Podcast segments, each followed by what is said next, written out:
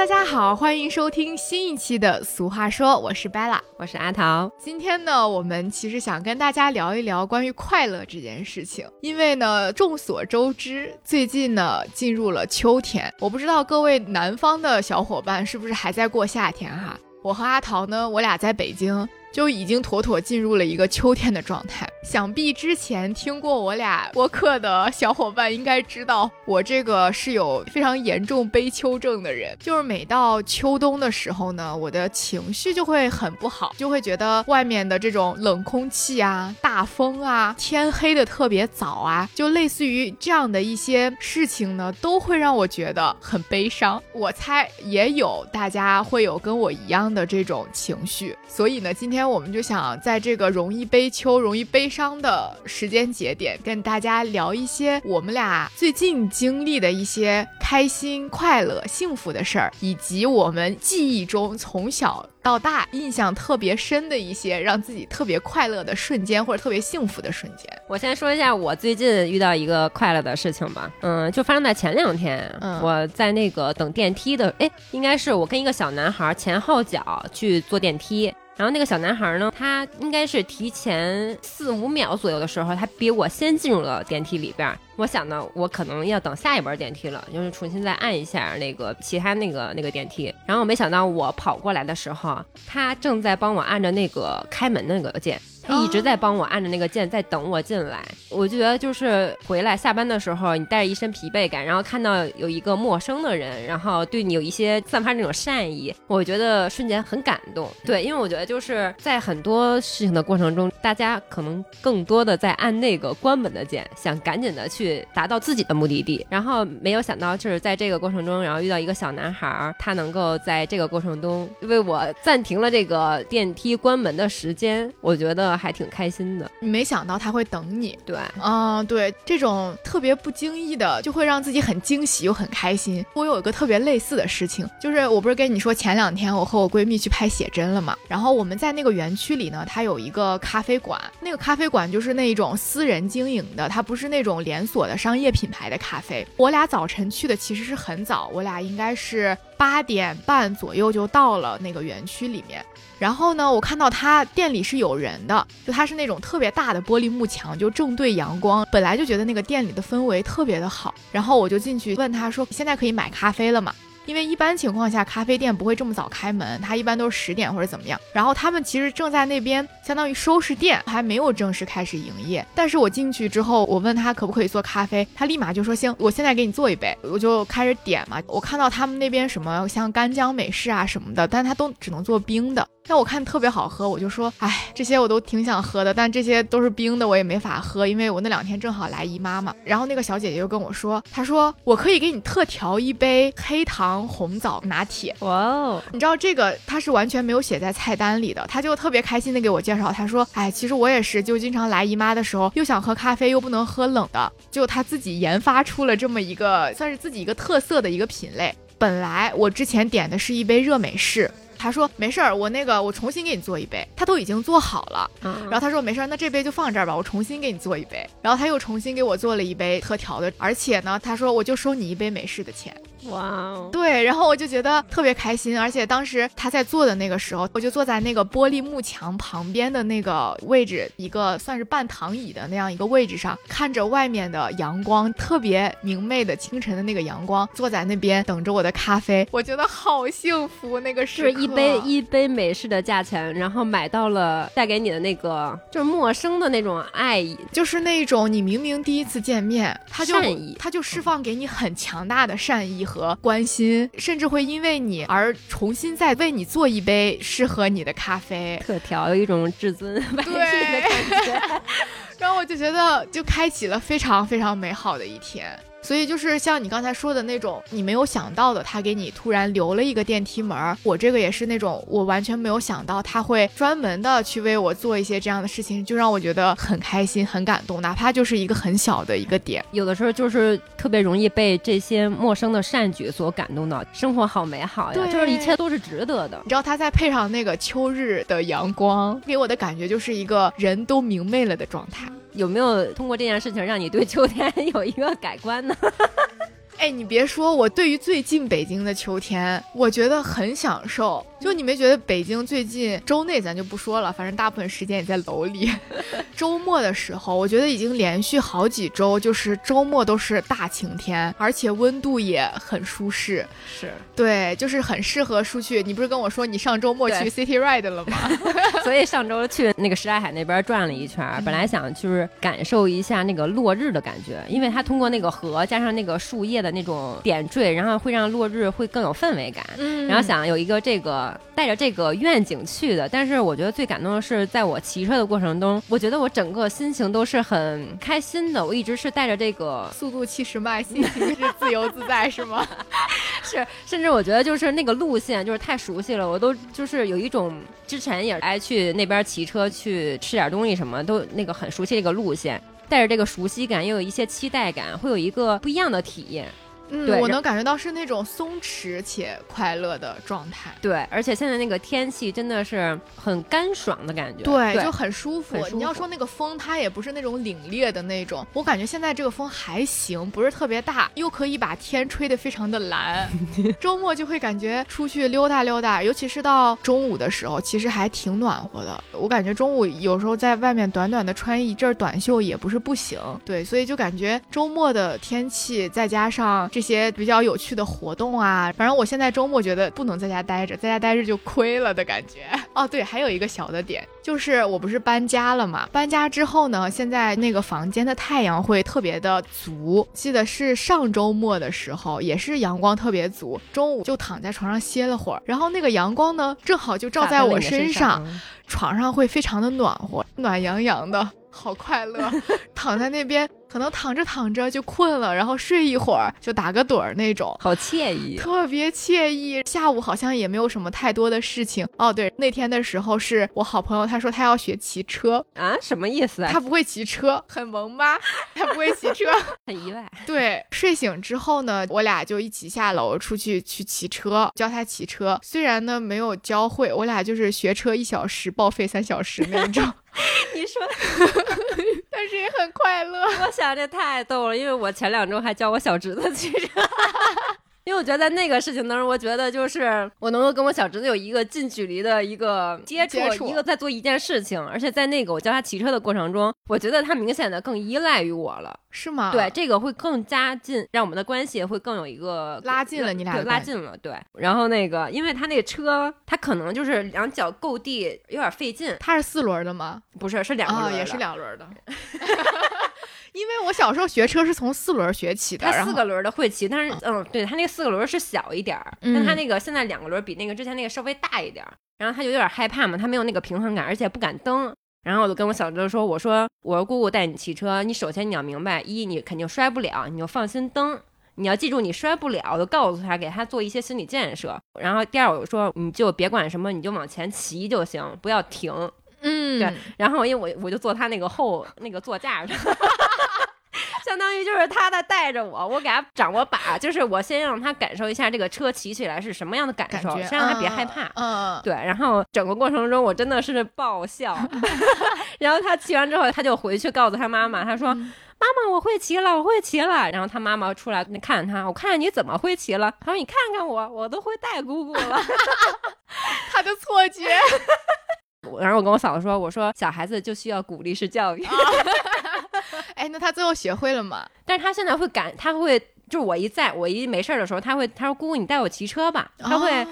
他会更愿意尝试，他之前愿意叫你一起。对，而他之前更处于一种就是可能别的小孩都骑的特别溜，然后他不敢骑，然后他就可能就是只有他一个人就是不会骑自行车，他还会有一点那种小自卑、小自卑、小 落败感，我觉得。然后他现在可能自己也愿意去尝试、去体验了，而且有那个邻居什么，然后看到说，他说还是你姑姑好吧？他说嗯，还是我姑姑好。哎呦，这就收买 了，我觉得嗯值了。就在这个过程中就。跟小孩子的相处，也让我自己也回到了那个童年的时刻。对，就无忧无虑的那种。无忧无虑。嗯，哎，我怎么感觉同样是学骑车，这个画风不太一样？我上周教我朋友骑车，他和我同岁哦，就是，就你可以坐在你小侄子车后面，我坐不到他后面。他如果蹬不着地，我也蹬不着地。然后，而且你知道，你小侄子他年纪小，你可以扶着他，不怕他摔倒，对吧？我扶不住我朋友，我没那个劲儿能扶住他。我朋友就会，他很心疼我，他说。我看你在后面很艰难的样子，因为如果我要在后面给他把平衡的话，我只能就是跟着他，你知道吗？但是呢，他如果东倒西歪的，你拉不住，我拉不住。我懂，因为我小侄子我也拉不住。对，很窘迫。我俩学了一个小时之后，而且中间还歇了两招呢。然后我朋友说：“哎呀，算了，我心疼你。” 看你好辛苦，他说算了，我还是让我男朋友教吧。对呀，学车的事情。对，我说行行，这个接力棒就交给你男朋友了。然后我俩相当于是学了一个小时，实际上学的时间也就半小时吧，中间也歇了半小时，就放弃了。放弃了之后，我俩就开开心心去买喝的，然后上楼开始聊天，聊了仨小时，聊到晚饭时间，我俩出去吃了火锅。主要这那一天活动跟骑车只有半个一个小时，一个小时，但真的就是喜欢这种简单、纯粹又无脑的快乐。哎，我真的觉得就是跟朋友之间，我觉得最快乐的也就是无脑的快乐，真的就是聊天啊，甚至散步啊，然后吃饭啊，就这些最简单的事情，觉得贼快乐。再配上好天气。哎，我突然想起来，就是之前那个看那个《桃花坞》嘛，然后那个郭麒麟在里边又说，就是他们那个六五零电台，就是几个，因为几个都是老熟人嘛，他们在一起就会很欢乐的那种氛围。然后他在那个里边就说了一句，他说：“朋友嘛，就要跟着一起冒傻气。”对。然后我觉得这句话真的巨打动我。我觉得朋友就是这样，就是干一些特别无脑的无脑的事情。对我之前也听，不是说好朋友就是要在一起说废话。对，真的是。对，就是说点有的没的的，开点无厘头的玩笑，互相。损两句，说一些很没有营养的话，但是就很 开心，开心。对，感觉待一天干啥了呢？没干啥，但就很开心，开心。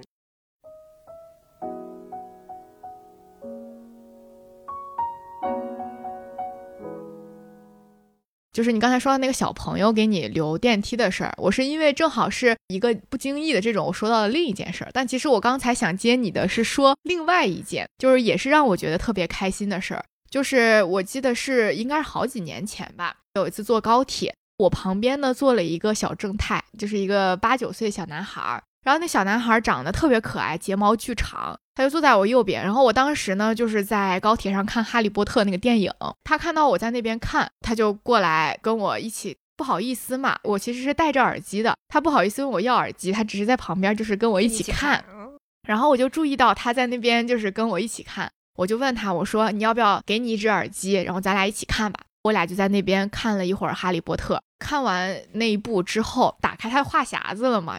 他感觉就和我熟起来了，他就开始跟我聊他看的那些国漫。小男孩就喜欢看那种动漫啊什么的。现在的小孩还玩那些小卡牌啊什么的，就我不太了解，但他们也会像咱们小时候一样集那种小卡牌。他就说他就集那种什么奥特曼啊什么的那种卡牌。他问我，他原话就这么问我，他说：“姐姐，你相信光吗？”哇！然后我一下当时就有一种被浪漫主义冲击到的感觉。呀，你说完我起鸡皮疙瘩。对，他就用他那种小奶音问我说：“姐姐，你相信光吗？”哇，我当时就觉得真的就是那种理想主义或者是浪漫主义那种，狠狠袭击了我。有被冲晕吗？就是本来不相信，但你你回复他，我相信。真的，哎，真的就是这样子的。如果朋友问我说你相信光吗？我会说我眼里都没光了，我还相信什么光啊？但是那个小朋友问我的时候，我就会说哦，我相信光。然后我还会问他说，哎，那你相不相信呀？你为什么相信呀？或者怎么怎么样的？然后他就会特别的有活力的给我讲他为什么相信光，以及他在那个动画片里看到的。他后面还主动加了我的微信。但是画风日渐诡异的是什么呢？直到现在，他时不时还会给我打电话，但是我没接过，就确实是觉得有点诡异。他有时候会给我打视频，有时候会给我打微信电话，甚至他前两天说：“姐姐，我换号了，你要不要加一下我的新号什么的？”就觉得有点诡异。但是呢，忽然想想那个说的什么啊，我男朋友是不是现在还在上小学？一切皆有可能。不要不要，想法逐渐变态。对，就想想，就是之前我健身房边上一个小朋友，他在那儿跑步机上在那儿锻炼。小孩去健身房，他也应该是有几岁的样，就是一个小孩，但是也挺但是他能达到那个跑步机那高度，反正就是八九岁吧，也对对对，也差不多那个年纪。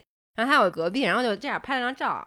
我好像发一朋友圈是大概就是你还有什么理由不去锻炼那个意思吧？有一朋友在底下评论，就是说他也许 你再等等，他也许是你未来的男人。原来大家的想法是一样的，想起来也太逗了，感觉我们都不是纯粹的大姐姐，都有一些奇怪的想法。就是当姐姐一加上大或者小，她都具备了一些其他的含义。对，也是。哎，你这个思路很新哎，我之前没想过。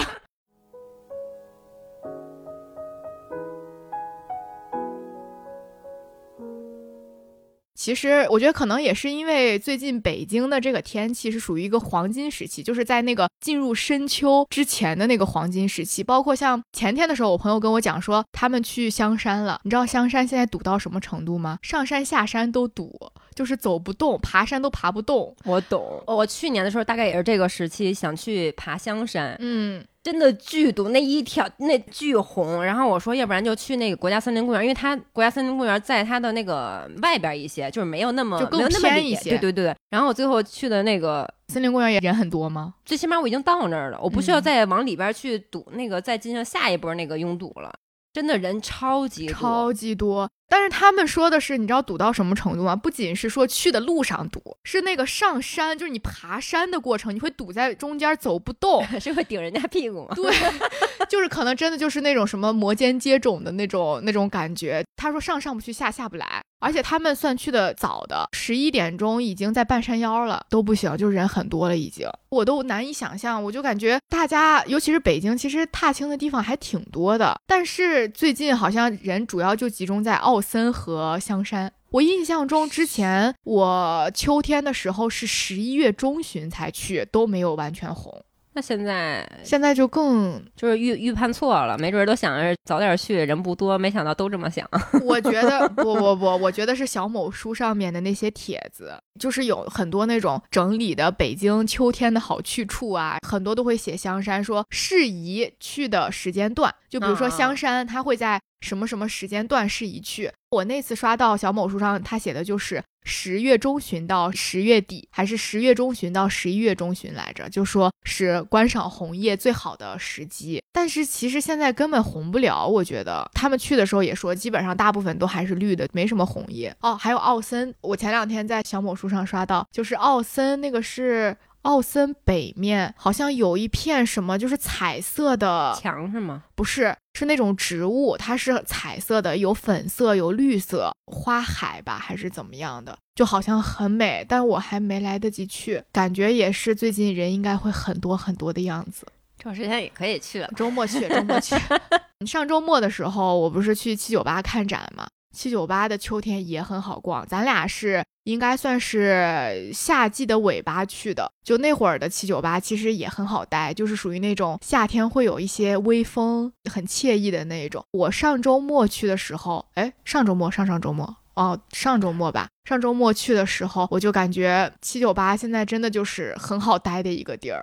它首先是工业园区的那种复古感，会给人一种很惬意视觉冲击。哎，对对对对，就很有美感。然后再加上它里边都是各种各样的展区，各种各样的大小的展览，再加上一些很小的店，就是什么首饰店啊、家具店啊、中古店啊，就是这种很好逛的小店，你就会走走停停。走累了呢，路边还有我能见过的百分之九十的咖啡品牌，那边都有。甚至之前看到国贸那边比较小众的那种，他那儿都有一家，所以我感觉就是对于我们这种咖啡脑袋来说呢，在那边待一天就是很快乐。想到咱俩上次去七九八的时候，因为我觉得那次是对我来说很印象深刻的一次，因为我去完了之后，我会觉得我的心情一个非常大的一个扭转，因为我觉得当时去完之后，那个因为本来那个园区的氛围就是一个很艺术气息非常浓厚的一个一个地方。会让我觉得就是怎么说呢？就我觉得那个氛围感跟我日常或者是工作的任何一个环境里都是不一样的。它会让人更加放松、更加安静、更加沉浸的去在这里边待着的一个地方。我觉得那个体验感特别不一样。对，就是我印象特别深的，就是首先咱俩就是去看展，本来它就是一个非常慢的这样的一个慢节奏的一个活动。然后咱俩看完展出来，阳光正好，嗯，然后呢就在那个园区里面溜达，溜达到一个休息的地方，然后咱俩坐在那个那个椅子上。他还有一个那个棚啊什么的，对面就有一个大爷在那边给大家画那种漫画的那个写真，漫画的那个画儿。咱俩就坐在那边拍拍照啊，然后看看大爷在那边给他们画画啊。时不时的有一些小情侣过去坐在那边，让大爷帮他们画画。我俩就坐在那儿待着，也不用怎么特别的讲话呀什么的，就感受那个微风啊，然后时不时的聊两句啊，怎么样的？我现在印象都特别深刻。对，尤其是那个大爷画画，我觉得那个场景就特别像。网上刷到的一些视频，就是国外一些年纪大的一些人，或者街头艺术家，对对，街边艺术的那种感觉。然后我觉得就是就在那儿坐着，看着他去创作一些自己的一些那种想法的时候，我觉得也是一个享受。对对，就是我坐在那边，我都有一种完全放空的感觉，看着他在那边画。然后脑子里什么也不想，突然看到什么就跟你说些什么，然后就那种状态特别舒服。对我觉得这些东西呢，它都是环境再加上天气的加持，就会给人一种心情很好的感觉，节奏慢下来了，心情感觉就会变好。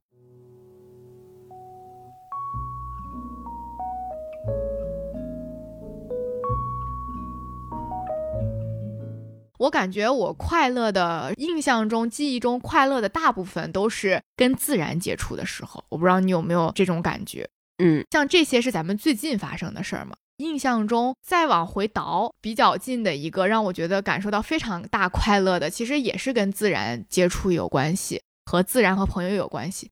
就是去年的时候，我们在中秋节的那个时间，然后我和我的几个朋友自驾，其实我们就自己开车去了京郊那边。我之前也跟你说过，就我们之前去百里画廊那边玩，整个行程呢我也没操心，是我闺蜜安排的，就包括整个的行程安排啊，然后住宿呀什么的。我们当时大概好像是六个人吧，五六个人，车里大家放着喜欢的周杰伦的歌啊，什么薛之谦、林俊杰，就各种自己喜欢听的这些歌，聊一些。些有的没的的事情，然后路过看到什么风景，就也会说，哎，你看到的那儿有什么什么？逐渐就是开进山里，然后盘山走到很远的地方。我们还路过了一个峡谷，就在那边站着大喊，特别放松，就发泄情绪的那种，释放的那种。开到目的地，闺蜜她是订了一个那种民宿的小院子，但是那个院子呢，它其实是在百里画廊也很偏嘛。就它那边其实就像小村子的感觉，它在一个很深处的这个小村子里面，就是有独立的这么一个院子。那个院子它还是有一个小天台的。我们晚上就在那个天台烧烤、喝酒，放对，然后就放着歌，男生们在那边烤，我们就在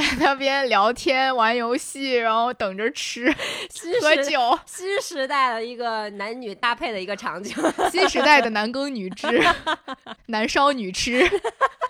我们晚上就在天台喝酒、吃烧烤、唱歌，到很晚的时候，因为中秋嘛，然后月亮也很圆。那天我们就下来看月亮。晚上的时候呢，大家就一起玩什么猜歌游戏啊，玩桌游啊什么的。第二天睡到自然醒。然后我们有一个朋友呢，他属于那种老大爷气质，他呢就起得比较早。他给我们所有的人都带了早餐，然后我们就是醒来美美的化好妆就可以吃早餐了。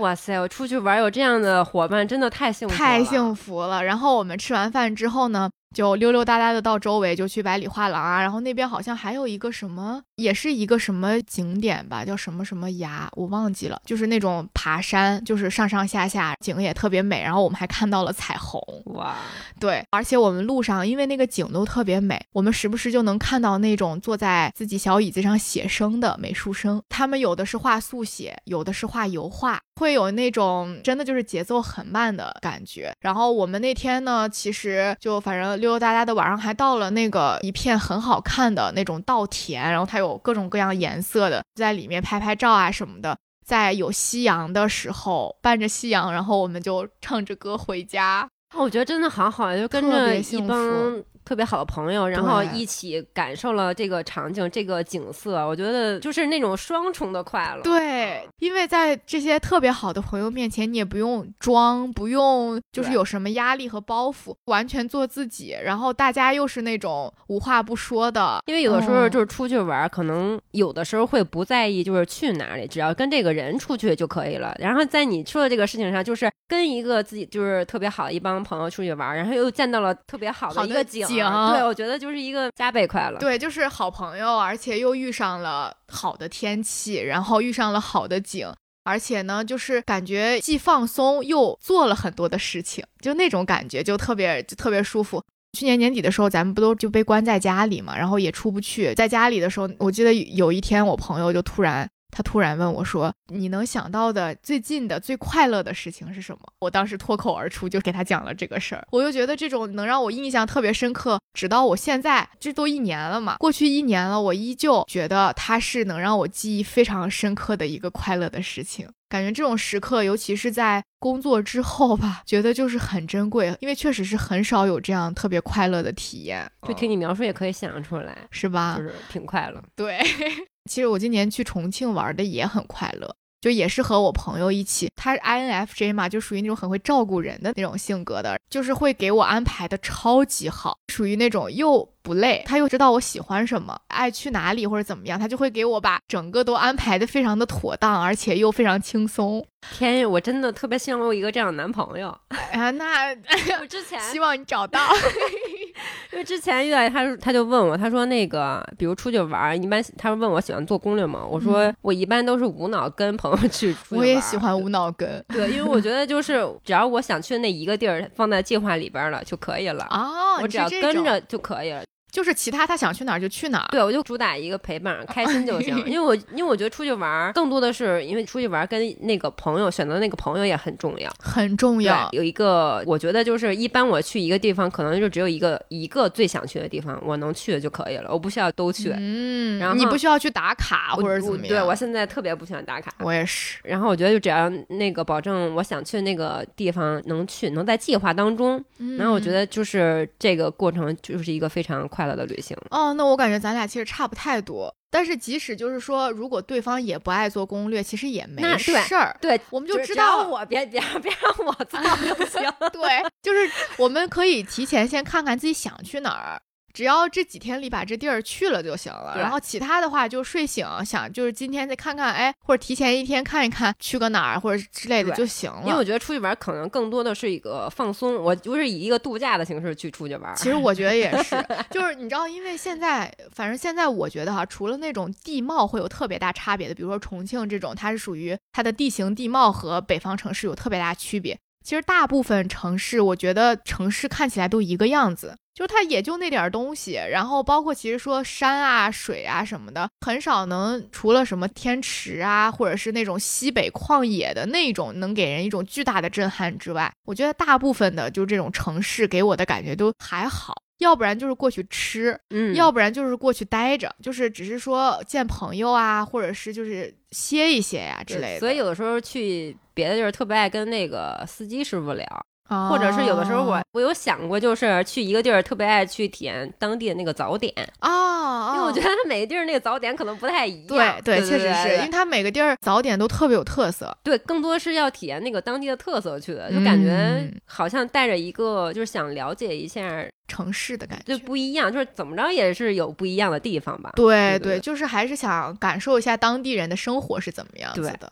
特别是，而有时候还会，我今年去那个西双版纳，我还那个在那个小路上还就慢慢就走，就是我觉得感受那个当地的那个感觉就特别不一样，就跟你在北京走那个感觉是完全不一样的。对对对对，也是前段时间的时候，我看迟早的视频，就迟早那个辞职体验一百。种职业的那个博主，他当时不是去大理民宿体验他的那份职业嘛？他说他就是想真的当几天大理人，去感受那边他的文化和生活，所以就感觉体验城市对于我们来说好像更重要一些。现在尤其是这个国家发展这么好哈，感觉更对一些国内的一些地方更感兴趣了，真的是这样。而且，其实我觉得，尤其是疫情几年之后呢，大家都会发现，其实国内也挺好玩的。是，毕竟也没都去过。对，有一种突然消费降级了的感觉，没有？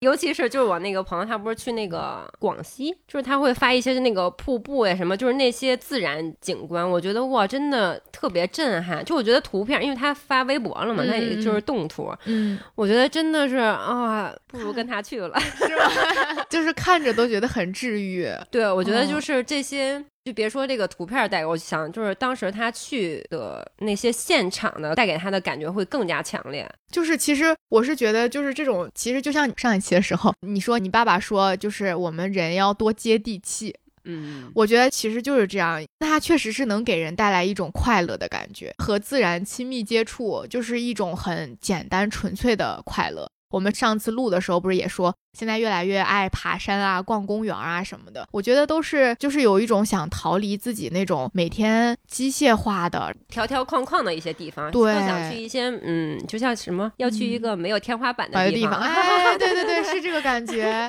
对，就是想找一个那种能让自己真的放松下来、脱离掉原来那个生活框架的那些感觉的事情。感觉要好好珍惜一下这个短暂的北京的秋天，在入冬之前把这个该玩的周末都利用起来。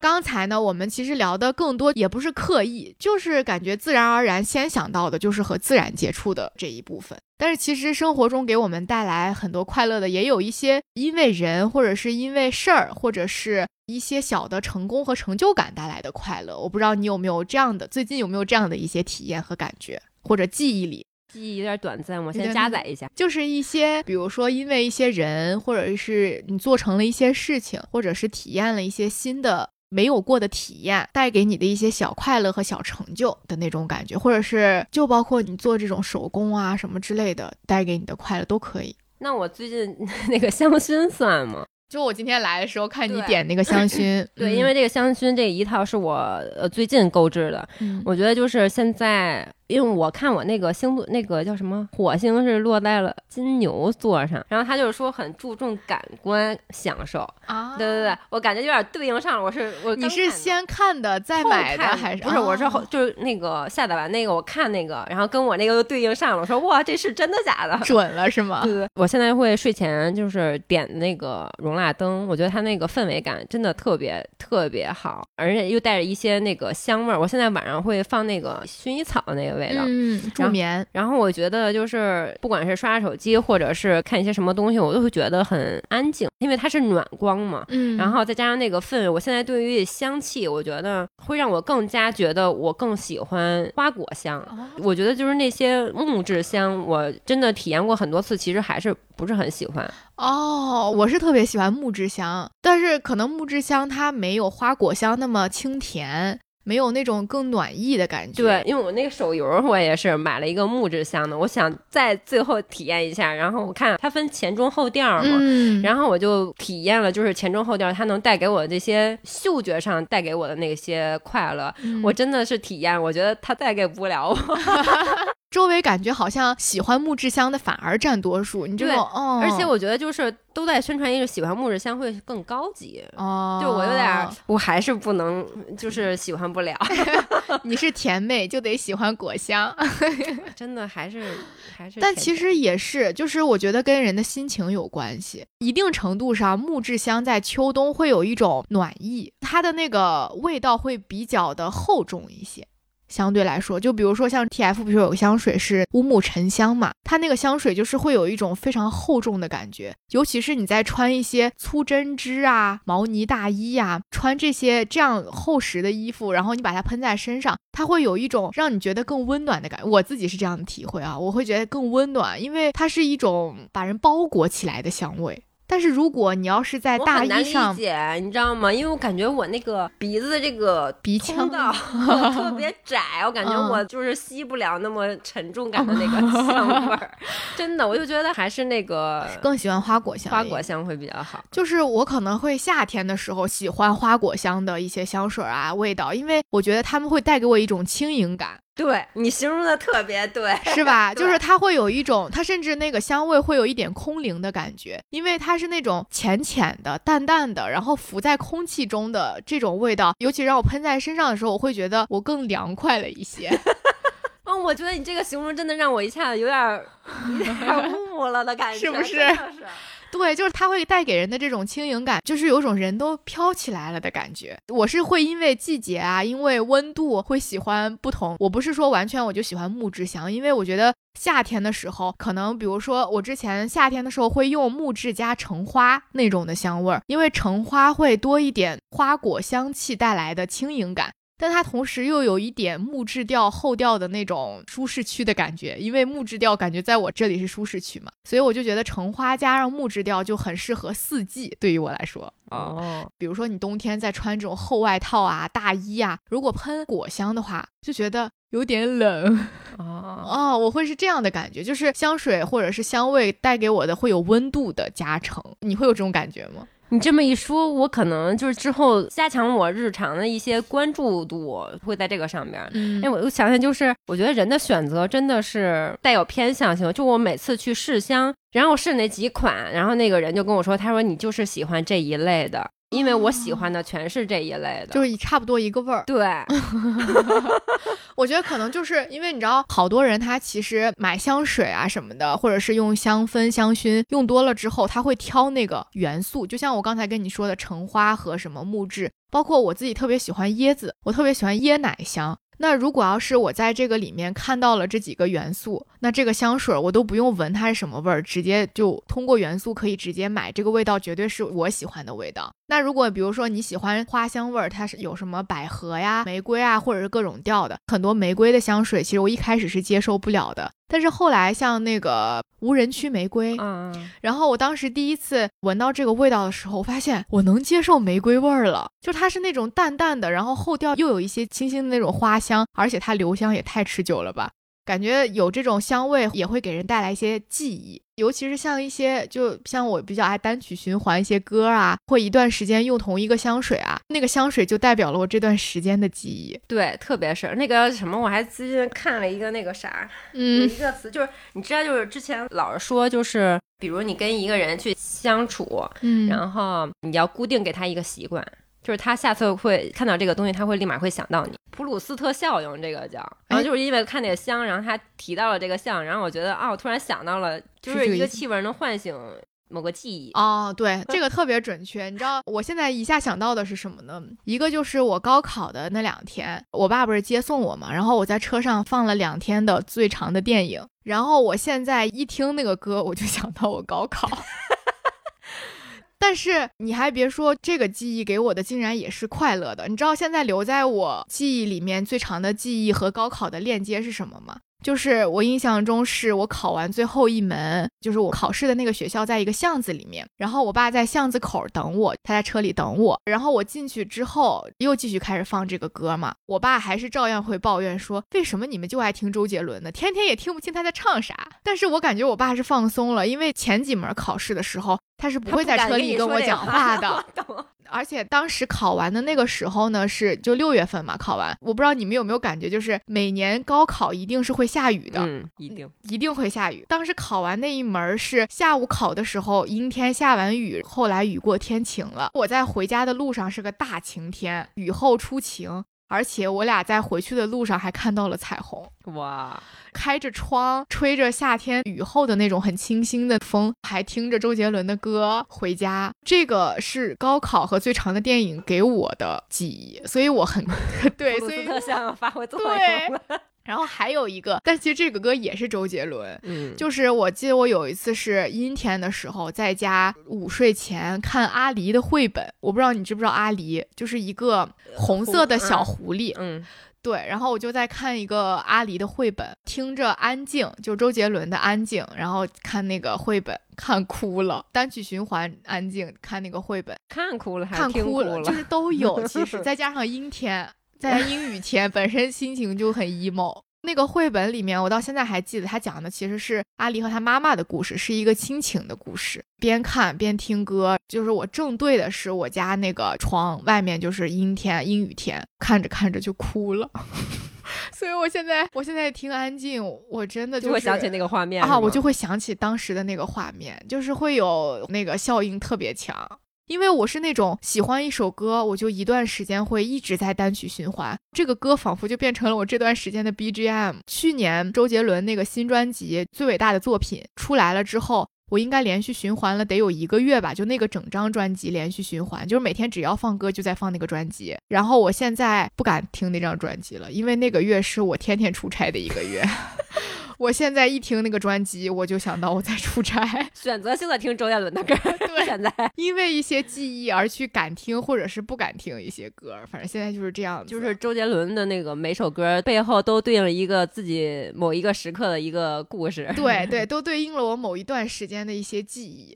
嗯，是的，我不知道你听歌的话，你会是那种长时间单曲循环同一首歌，还是说我就是随机放或者怎么样的？我会把它放到我那个歌单里边，我歌单。循环听，我感觉就是现在可能就是单曲循环一首歌的时候比较少，可能就听个几遍这种情况会有，但不会一直听。我会歌单循环听。我给你看看我最近这个单曲循环，我最近就是有几首歌轮着单曲循环。我是那个，比如我不是要把一歌加到我歌单里吗？我新加入那首歌，就是前面不是都是新加入的吗？前面新加入的都是循环听最多的。哦，你是这么加的？我歌单里应该有快两千首歌，它要是这么循环的话，我是很少能很快再听到同一首歌的。所以就是我一般一首一首的，就比如说我这一周哈循环 Flower 一首叫 Icon 吧，一个韩国歌，对，这周听了一百五十九次。这周哦，对，这么好听吗？就是很好听。本期咱们的那个片头就用它了。还有一首就是《Body to Body》，就是咱们上一期节目的片头的那个音乐，就是也是我特别喜欢。这周为什么只听了六十九次呢？是因为上周听的多。我会日常听到那种特别好听的歌，就会给它发到我的文件传输助手里面，然后作为我们下一期的 BGM。你知道，就是前两天我连续几次看到评论区有人说 BGM 好听，嗯，我看到的时候，你别提有多高兴了，就是不止不止有几个，我感觉有好几个。对，就是我看到好几个小伙伴他们在评论区会问 BGM 是什么歌呀，夸说 BGM 好听。我老开心了，我就有一种就是遇到和我审美音乐审美一样的人，特别开心。然后今天的时候，咱们的听友群里小伙伴不是就说可不可以在群里分享歌单？赶紧分享！我觉得也可以通过歌单去了解一个人的一些审美品味啊，甚至可以了解他近期的一些情绪状态。对，这个特别重要。就我不是说那个，我最近早上听那个鸟叫那个音乐，对对对。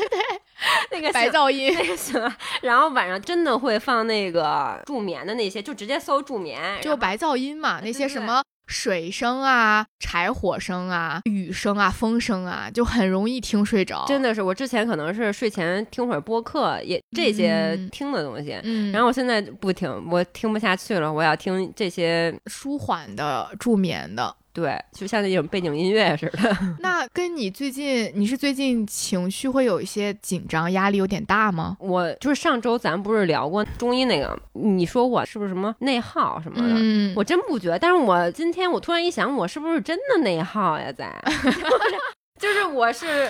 上次心理医生刚给你治好，怎么让我一句话给？是因为就是听歌那个，因为我今天我不是说我说完之后，我会发现为什么我喜欢听这些偏安静一些的音乐，因为我觉得你知道的，我喜欢听的是那些 rap 呀什么那些的，对我喜欢那种节奏感、旋律感比较强的那些歌。嗯，但我现在就是我觉得我的早上需要被这些安静的音乐去唤醒，我觉得会让我更情绪更平稳的度过这一天。我感觉。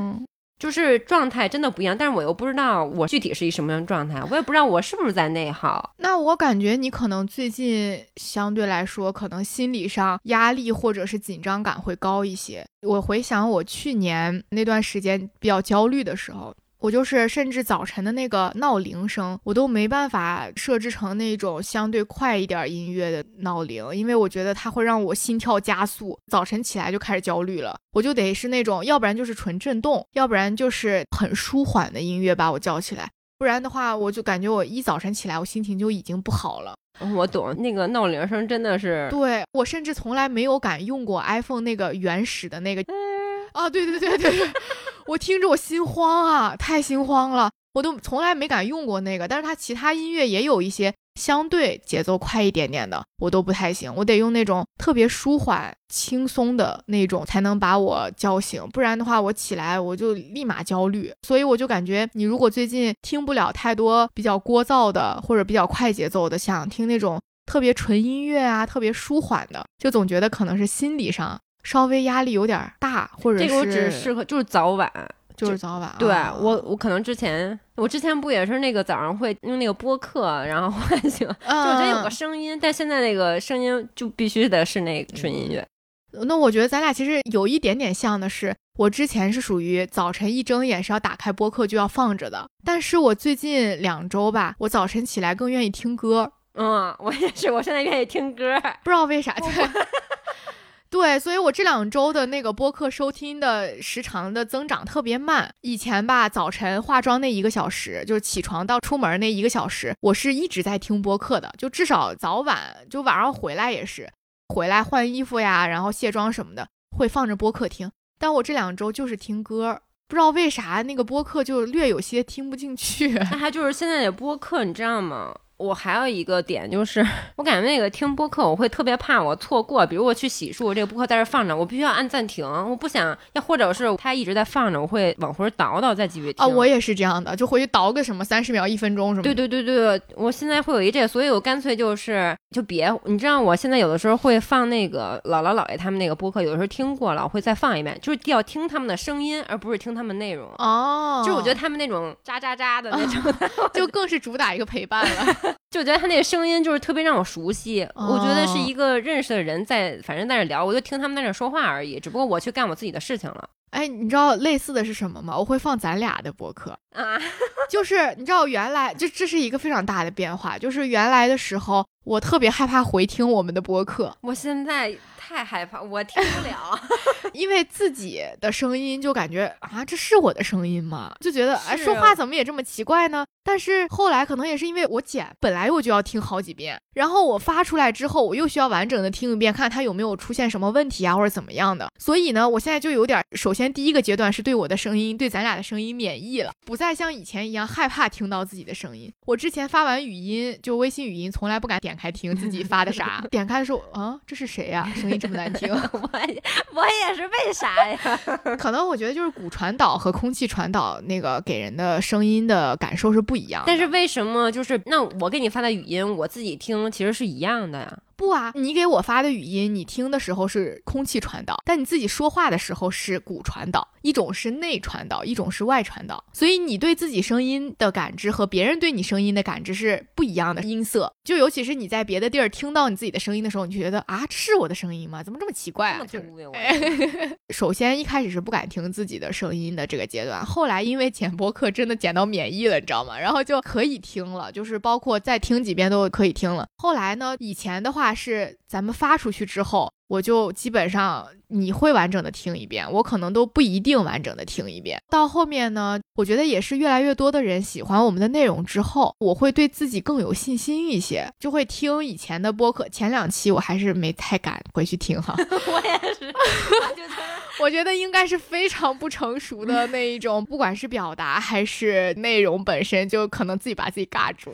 后面的话就是我就会有些期，像我们那个三四期的话，我应该都听了至少两遍到三遍。就是我有时候走在路上的时候，甚至也听的觉得听完之后会有什么新的，就是觉得要改进的地方，会有什么这种想法吗？会，我不知道为啥，就因为我每次在听的时候，我更多的是一个，我感觉我不是在享受的听，挑问题。对我一直是这种挑问题的代入感，我觉得哇很难受。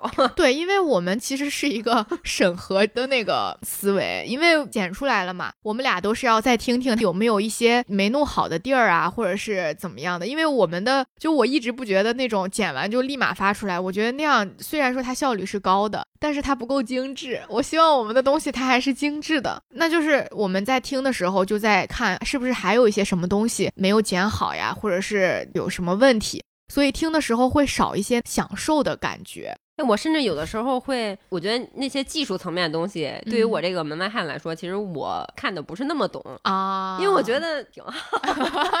我挑不出来啥，我更多是我每次到我说的时候，就有的时候我听完这个，我可能又又会新冒出来一个新想法，当时没就没来得及，没想到我为什么那个时候没说呢？我也有。哎呀，错过了，就是对，就是当时为什么没把这个说出来呢？啊，我会有这样的，尤其是在录完比较久了之后，我不是会再听一次嘛？然后再听的时候，我就会想，哎呀，当时怎么没想到说什么什么什么东西？因为我在那个时候在听的时候。我反而有一种听众视角，就是我是除了我们两个之外的第三个人，我去听。就如果要是他们在聊这个话题，我有什么想说的，然后就是那种，因为如果刚剪完然后发出去，我听的时候，我就对这个内容太熟悉了，我甚至上一句说完，我都知道他下一句要说什么，反而没有那个听的乐趣了。放一放再听，感觉还挺有意思的。包括你知道我之前有些期为什么会再听吗？就是有人会标记我们的那个时间点，说主播说的哪里哪里，我也一样，很有共。名什么的，我就会点那个时间轴，从那儿接着开始往后听，还挺神奇的。而且我发现，就是这种互动，我们俩之前也聊过，觉得也是带给我们开心和奇妙的一些。你知道，就是不管是之前聊养生啊，还是聊消费的那些期的时候，总会有评论来说，要不然就是说觉得很有共鸣啊，甚至还有小伙伴发很长的一段话，哇，那真的是太感动了。对。真的是，然后这也是一点。还有就昨天咱们那个新的听众，他不是在群里就是说，咱聊自律那一期，咱可以就是不需要每天去做这件事情，然后让自己有一个很不好的一个负面情绪。他听完咱们那个观点的时候，他也又要把他那个冥想又要开始继续坚持下去了，都拿起来了又。我觉得他这种就这个点让我觉得哇，就是很很就就有种自己的想法真的帮到别人了。对，就这种感觉就是 有一种哇，有点太复杂了。对，就是很复杂。莫名的那种链接感，尤其是你知道昨天的时候，我那会儿不是没空嘛，后面看到你们聊了好多条，然后我就开始爬楼，就翻前面的，发现大家其实是真的因为认真在听我们的内容，然后有了感悟，希望能够加进我们的群里和我们继续聊天，或者是甚至你知道昨天新加进群那个姐妹，她不是说就说我会一直支持你们的节目的，就觉得我们的内容是她特别喜欢的，让我就觉得受宠若惊，我们真的能因为自己的这些。不成熟的一些小体悟，带给到大家一些新的想法，我觉得还挺奇妙的，一切都是值得的。对，每天早晨起来，我的第一件事情，其实从原来点开播客，我第一件事情还是在点开播客，只不过原来是点开听别人的播客，现在呢是点开创作中心看我们的播客，就是每天看到有更多的新增和听我们播客的人，以及一些评论，我都会觉得是每天开心的一个稳定开心的一个小。的原点，而这个开心的点是持续时间也非常长的，那个开心的程度还逐渐在提升。我在很久之前，其实不管我用任何的社交媒体，我都是不点赞、不评论，是不是？真的是，就是从这一点，我真的能够体会得到，就是下次去哪里能够及时的给评论，或者给什么五星好评，给一些店家一些评论，我觉得真的是很有必要，很珍贵。我后面就是我，其实之前也是，不管是刷微博呀，还是小某书啊，或者怎么样，就是我在用的时候就看过就看过了，我也不会点赞，不会收藏，不会怎么样。然后后来在小宇宙、在小红书评论，经常能得到一些姐妹的回复，甚至之前在小宇宙评论会得到主播的回复，我就觉得这个链接特别的奇妙，我很开心。即使不做播客的时候，就是肯定不会收到听众对我们的反馈，喜欢哪个主播的内容，哪里我觉得特别好玩或者怎么样，我就点时间轴去评论，得到主播给我的回应的时候，我就觉得哎，也是一件开心的事儿。就这种正反馈，就激励我之后，只要这个内容我听着觉得有意思，或者这儿我有感悟，想说点什么，我就会评论。我之前也评论过一大段那种，我也评论过，因为当时我记得好像是肥姐和惠子肥话连篇吧，那个播客，他们聊的那一期内容好像就是关于情绪心理这一块，正好契合我当时的一些想法，我就把我当时的遭遇，当然是有所保留的，写了很长的一段。然后我得到了他俩两个人的回复，后面的话我也还会给他们评论，肥姐和惠子基本上也会俩人都回复我，就让我觉得很开心，好开心。对，所以现在就又多了一层，自己作为主播看到听众小伙伴们给我们的回复，而且我发现听我们节目的姐妹都和我们年龄相仿。经历相似，或者怎么样，就是觉得好像认识了一些素未谋面的新朋友一样。其实通过我们做播客，其实你也跟我讲，就是因为做播客这件事情，你也接触到了一些新的人，相当于打开了一个新的社交面儿的感觉。所以有时候就是评论，不仅是就比如我是作为一个评论的人来说，不仅是跟主播有一个很好的互动，或者跟一些带入一些其他店家或者一些商户的一些沟通，其实你的这些留言也是在给其他人的一些借鉴、一些引领。因为你的内容其实别人也是能看到的，因为大家也其实都是有一个，就尽管那个其他的人没有给你回复，但是也是有一个借鉴的意义。对，是这个感觉。对，因为就是不只是一个互动的一个意义，更多也是一个听友跟听友之间的一个。就是我是带入到，如果我是听众的话，我下次也一定要多就听完这个，我也要把自己的一些感想要及时的去写出来。就有时候跟看完书一样，嗯，看书有时候你不去聊，不去总结，不去说一些其中的一些小细节、小内容的话。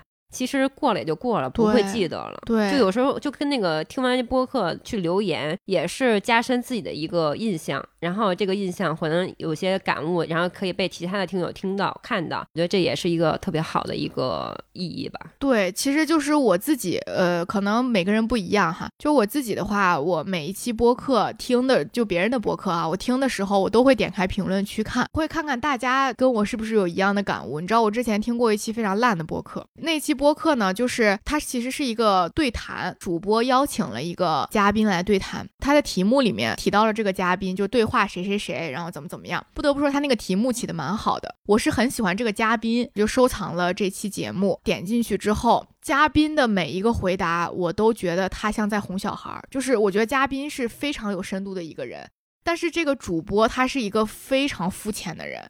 就他问的问题，就是比如说，他问不出来，他根本就是问不出来这个嘉宾的深度和真正能聊出来的东西，他一点没问出来。我能感觉到他是做了提纲，他就按照他那个提纲，A 完了 B，B 完了 C，C 完了 D。比如说他问完 A，嘉宾回答了他的问题。其实可以就这个问题你再继续聊的，因为这个东西它本身就已经很有趣了。他不，他就继续问，按着那来，他就按着他的提纲就一个个问。我听着我就窝火，你知道吗？我听着特别难受。嘉宾给我，就是我说你浪费这么好一嘉宾，我就非常戳火，我就去看那个评论区，果然一群骂。然后那个主播还挺豪横，你别说，他在那个评论区还回复说，就是反正他的意思就是他觉得他自己问挺好的，怎么怎么样，就是还非常有理的那种。但是我当时还是听完那一期了。首先，一个他那期时间没有特别的长，但是我听的我就像吃苍蝇一样。就很难受，就是说起来都依旧很生气。对，所以就是有时候感觉主播，就尤其是对谈这种，我觉得还是要主播不仅要做好提前的功课，更要知道你真正想通过这一期传达给听众什么东西。其实提前的准备，就像我们其实也是，我当时听完这个就一个启示，就我们提前准备提纲啊，提前去想副稿啊是重要的，因为需要拎出来我们这期要讲的重点，其实也是想让大家知道我们在聊什么。但是呢，就是也要根据我们聊的内容和对方给到。的东西更明确一些，你这期你到底想聊出什么，而不是非要按照那个提纲就一个挨一个，一个挨一个，听着我真的就是非常的难受。特别懂。今天好像刷小红书还看到有帖子，大家有没有因为一些主播没有文化而听不下去？怎么我也刷到了这个啊？有点印象呢。对，就是他说会听到一些主播非常聒噪，完了点自己，没有没有。他就说，看到有一些主播连鳏寡孤独都不知道，非常常识的东西也不知道。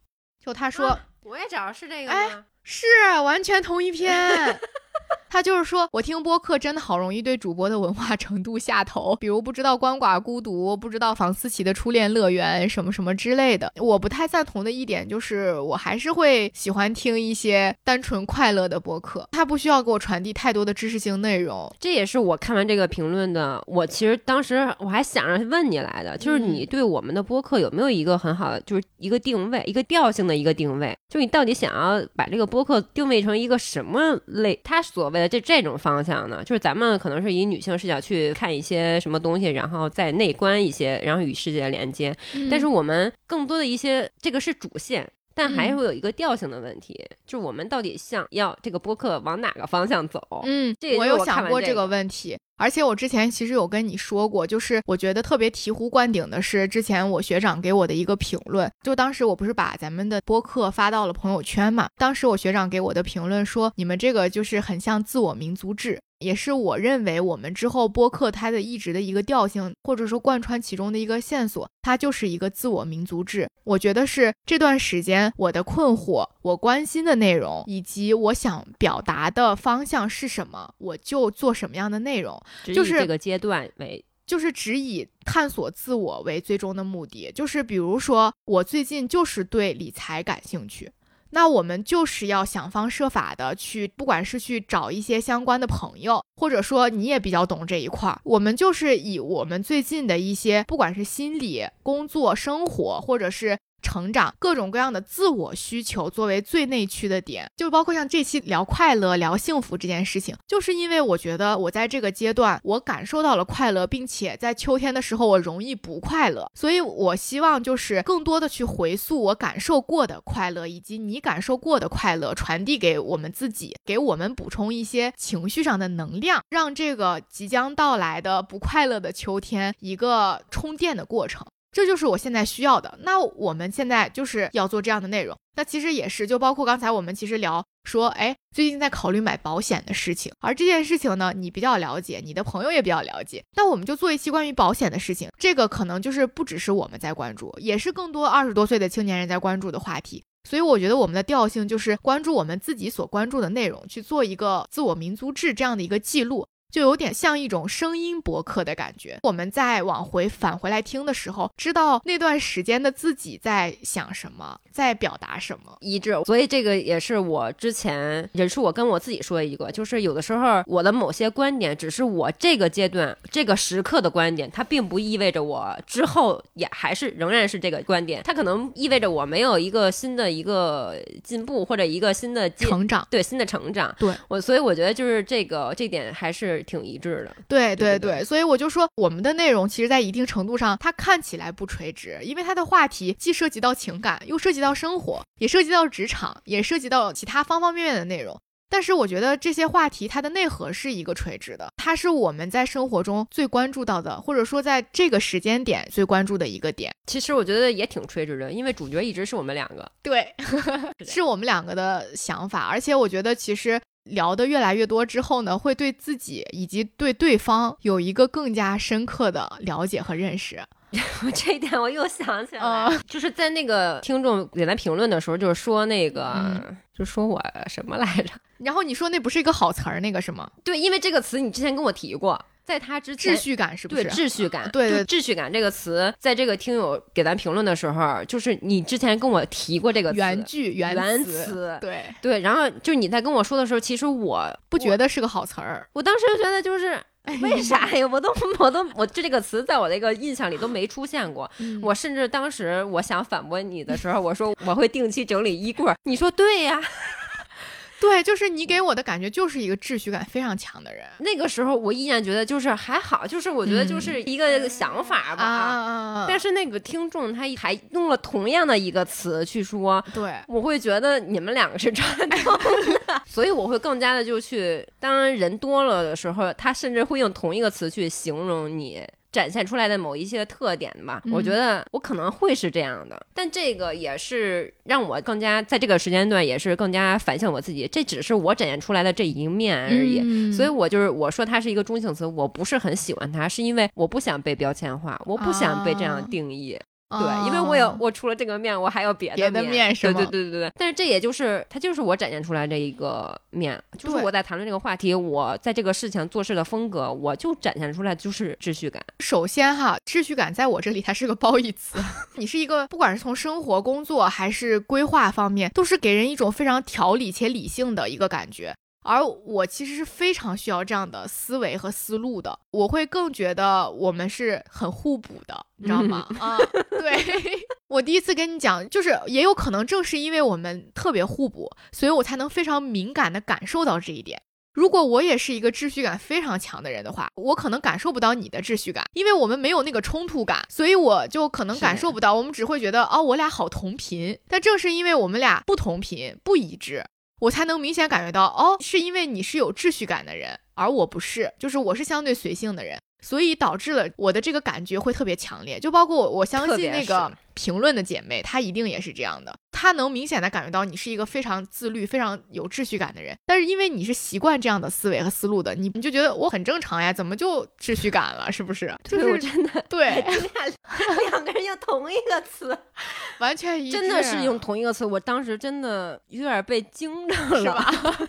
我惊吓大于开心，就是 我感受到，终于有一个人可以帮我佐证我的想法。你知道，当时我跟你说的时候，你是不相信的。嗯，就虽然是不是当时我还举 很多，我当时举很多别的例子。对，而且你觉得就是很普通啊，就很正常啊。我这怎么就算有秩序感了呢？就是觉得很日常的事情，我呢又无法完全说服你。直到这个姐妹帮我佐证了我的想法，真的也是让我就是更加清晰的认识自己，真的是更认识自己。然后在这个过程中，其实我的不同，你的不同，咱们两个其实是非常清楚的，就是你是这样，我是这样，对对对，而且逐渐能了解到，甚至一件事情上，我都能想到你应该会怎么想，或者是现在想到一些话题，会知道对方是否感兴趣，即使是从来没有聊过的话题，会越来越有一些奇怪的默契，还很开心。对对对。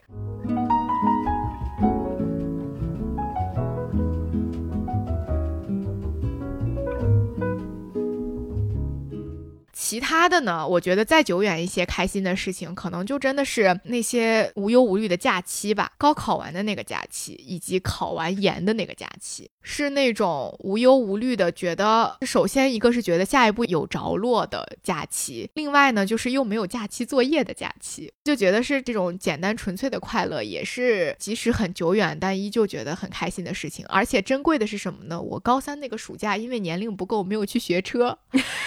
所以，所以我那三个月就是不停的在出去玩，休息到后面我都觉得快点开学吧，真休息不住了。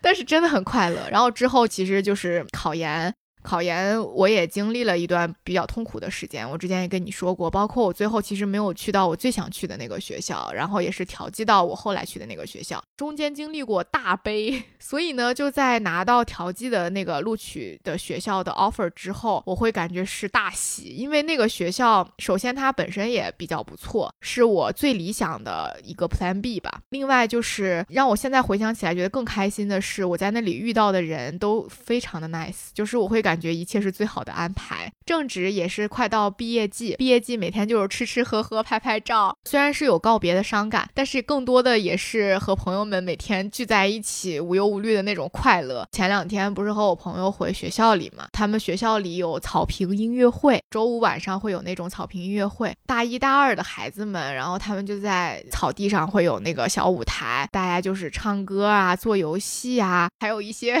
让我确实有点尬的抠地的，因为他。他那个表演过于青涩，还有一些唱歌略跑调，但是我能感觉到那种快乐，就是回到学校，我有一种哇，这也太舒服了的感觉。看完草地音乐会呢，就去旁边看球赛。那天晚上正好是一个什么学院之间的一个决赛，周围都是有加油的人啊，然后大家都是那种就欢呼声啊，就那种氛围让我觉得。回到了那个时候，最后一个我想说的快乐，就是我觉得在学校时光真的很快乐。我这两天我清了一下朋友圈，啊，因为我把我朋友圈全部展开了，但是在展开的前提之下，我要把某些东西会隐藏起来啊啊，对，然后就从头到尾的都整理了一下，然后看我之前最开始的那些照片，全都是跟朋友一起吃饭、出去玩、去看那个音乐节、去喝酒，全是这些照片。你第一条朋友圈是几几年？一五一六呀，之前删过。我也是，我是从上大一开始才用微信的，之前高中都是用 QQ 啊。QQ 是不是？对，QQ 那空间我都锁起来了，太那个 太杀马特了吧？当初那非主流。他说齐刘海、斜刘海，什么刘海都留过。就是那个 QQ 头像。不忍直视，所以就是现在我看几年前的都会觉得有点很尬，因为我真的在这个过程中隐藏了很多很多 照片跟文字的分享，我真的隐藏了很多，但是我又不想删掉它，它一直就放在我那个朋友圈里就好了，所以以后朋友圈一直全部开放，就别半个月半年了就。哇哦，我这才上次被你说的开半年，你这开给我卷全部开放了，我也是整理了半天呢，赶赶紧该隐隐。我上次跟你说嘛，不是说我从三天变。成了半年嘛？我说到年底，我是在践行我的诺言。看到了，看到了。但是咱这个全开，我就开不了。那我要隐藏的太多了。以前很爱发，就不跟你卷。真的，以前真的有一个什么心情，就特别爱发个朋友圈，好像就好像期待谁看到，就是。然后有的时候会晚上发一条朋友圈，然后谁给你评论了，哇，我会立马去私信这个人聊。哦，是吗？嗯，因为他没睡嘛，他又很闲，又跟我 是瞎聊天，对对对。嗯。然后我觉得就是这可以，就是晚上聊，那朋友圈就可以删掉了。就有一种那个，有种专门给他看的感觉，但但 真不是，就是谁给我评论，谁有空，就找到那个分享对象了，然后就点对点的开始分享，这太逗，你这也挺神奇的，对，就反正我就不跟你卷这个全开放了，我没有这个勇气。那我回去把你以前的朋友圈翻一翻，我看看这个筛选之后的这个全部的朋友圈到底有些啥。应该那个丑照不是很多，反正都是肯定很美啦，哪里会丑？哎呀，行，今天的快乐除了录播课之外，就是回去翻阿桃古早的 朋友圈历史。快去吧，快去吧。还有什么补充吗？没啥，没啥了。乐的跟我乐忘了都。那我们今天其实也聊了很多了吧？我感觉，因为这次的聊天，我们都觉得自己好像今天更快乐了一些，一直在笑。因为快乐，所以快乐。对。然后我们也希望能够把这种快乐的情绪传递给大家。然后大家如果是和我一样也有这种悲秋情绪的话。希望能够在从早秋开始拯救大家的悲秋情绪，然后过一个非常温暖、开心、治愈的秋冬。慢慢的，春天来了之后，我们都会好起来的。会的，会的。对，那我们这期节目就到这里啦，我们下期再见，拜拜，拜拜。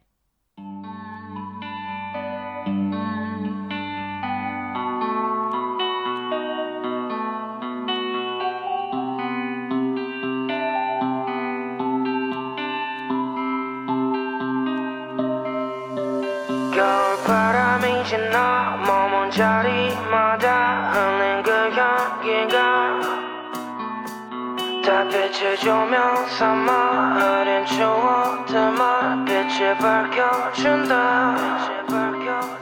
구름길 따라가다 저편 넘어 어디 그때의 우리가 있을까? 시간을 돌릴 수도 다시 널 잡을 수도 없다는 걸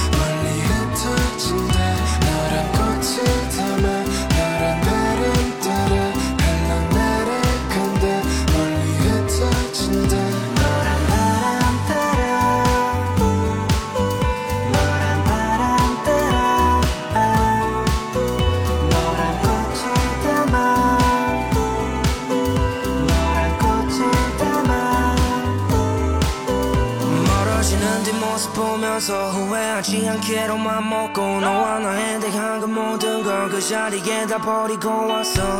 말하지 못한 아까운 감정 표현 다 못한 내 모든 말도 이젠 다 안녕 이젠 다 안녕 이젠 아직도 내 맘에 너 살아